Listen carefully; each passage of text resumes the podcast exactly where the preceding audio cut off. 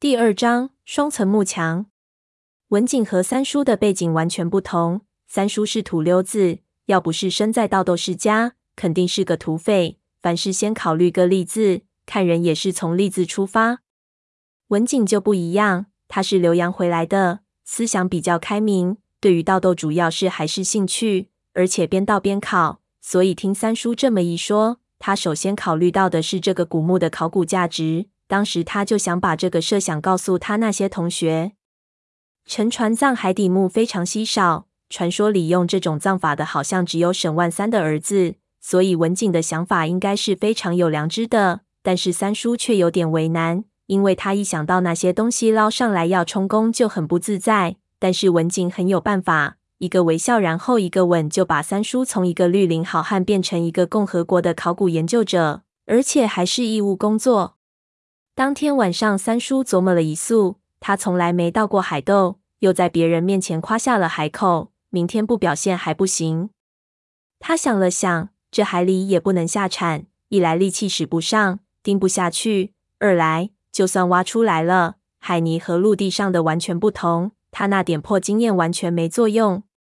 他回忆了我爷爷笔记本里的记录，我爷爷的确是到过几次海斗，但是也没有什么特别的方法。主要还是看地形。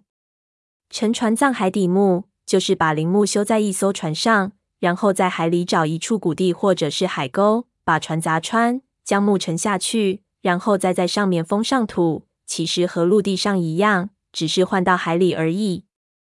三叔估计，他们待的地方原来肯定是个小海谷，后来被填平了。在沉船的时候，四周必然需要很多锚来固定。如此说来，那锚落点的中心，或者偏一点的地方，肯定就是葬点。三叔越想越有道理，顿时信心十足。第二天气也顺了，他把那些人带下水，把那些个定时全部用绳子连了起来，然后在中间标了个点。他在那区域内的几个地方都下了铲，果然在中心偏东边的地方，他们发现下面有木头。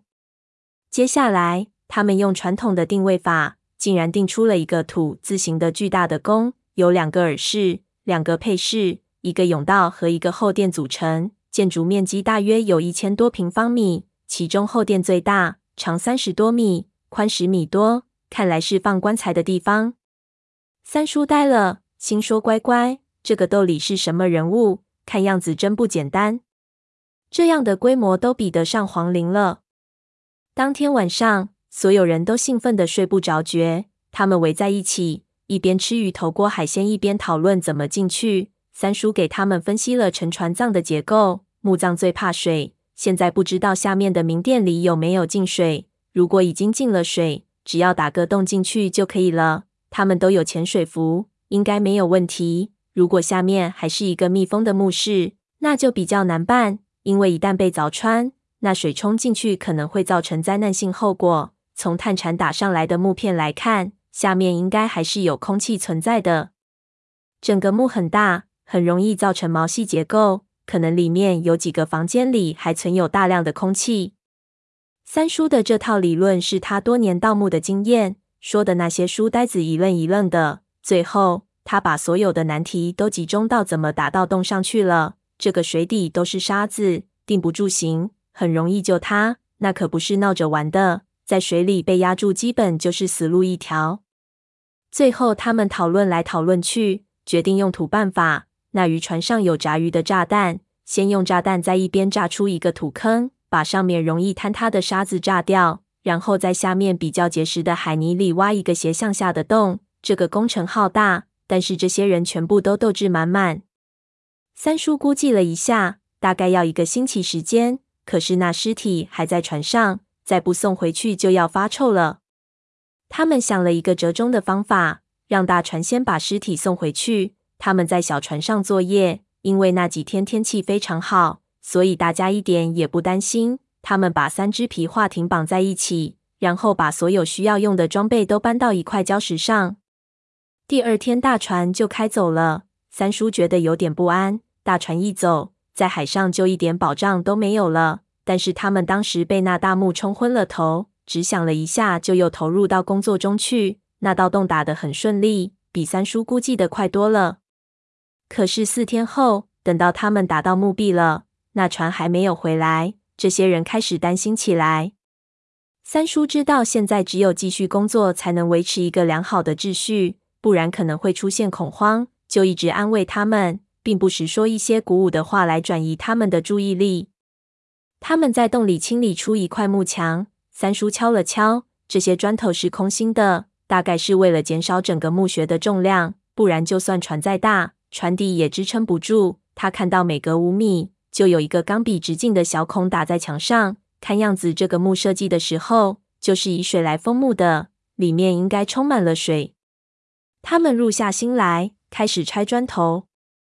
在进墓前，其实三叔已经想过，在这水里，什么机关暗器都没用，因为海水阻力太大。如果有暗弩，就算没烂，那发出来的箭也是慢动作，陷坑也不可能。不要说根本掉不下去，就算掉下去了，也能游上来。其他各种落石机关。要用水银激发的，在水里就完全不灵光。水银在水里流得很慢，而且很容易扩散。其实这水就是一个致命的机关。古时候没有氧气设备，完全没可能去到海窦，所以这个窦里有机关的可能性非常小。他们卸下木墙，里面就是空洞洞的一片黑。三叔知道现在这些人都靠不住，让他们不要动，自己打起探灯钻进去，发现只往前一米。又是一道墙，这面墙壁的用砖比外面的那层大了很多，并且墙缝里封上了白膏土。三叔夹在两道墙壁之间，前后左右照了一下，发现他头顶上的内墙上有一个半米长宽的正方形的墓道口。三叔一看就明白了个大概，看来要进这个墓，靠挖是不行的了。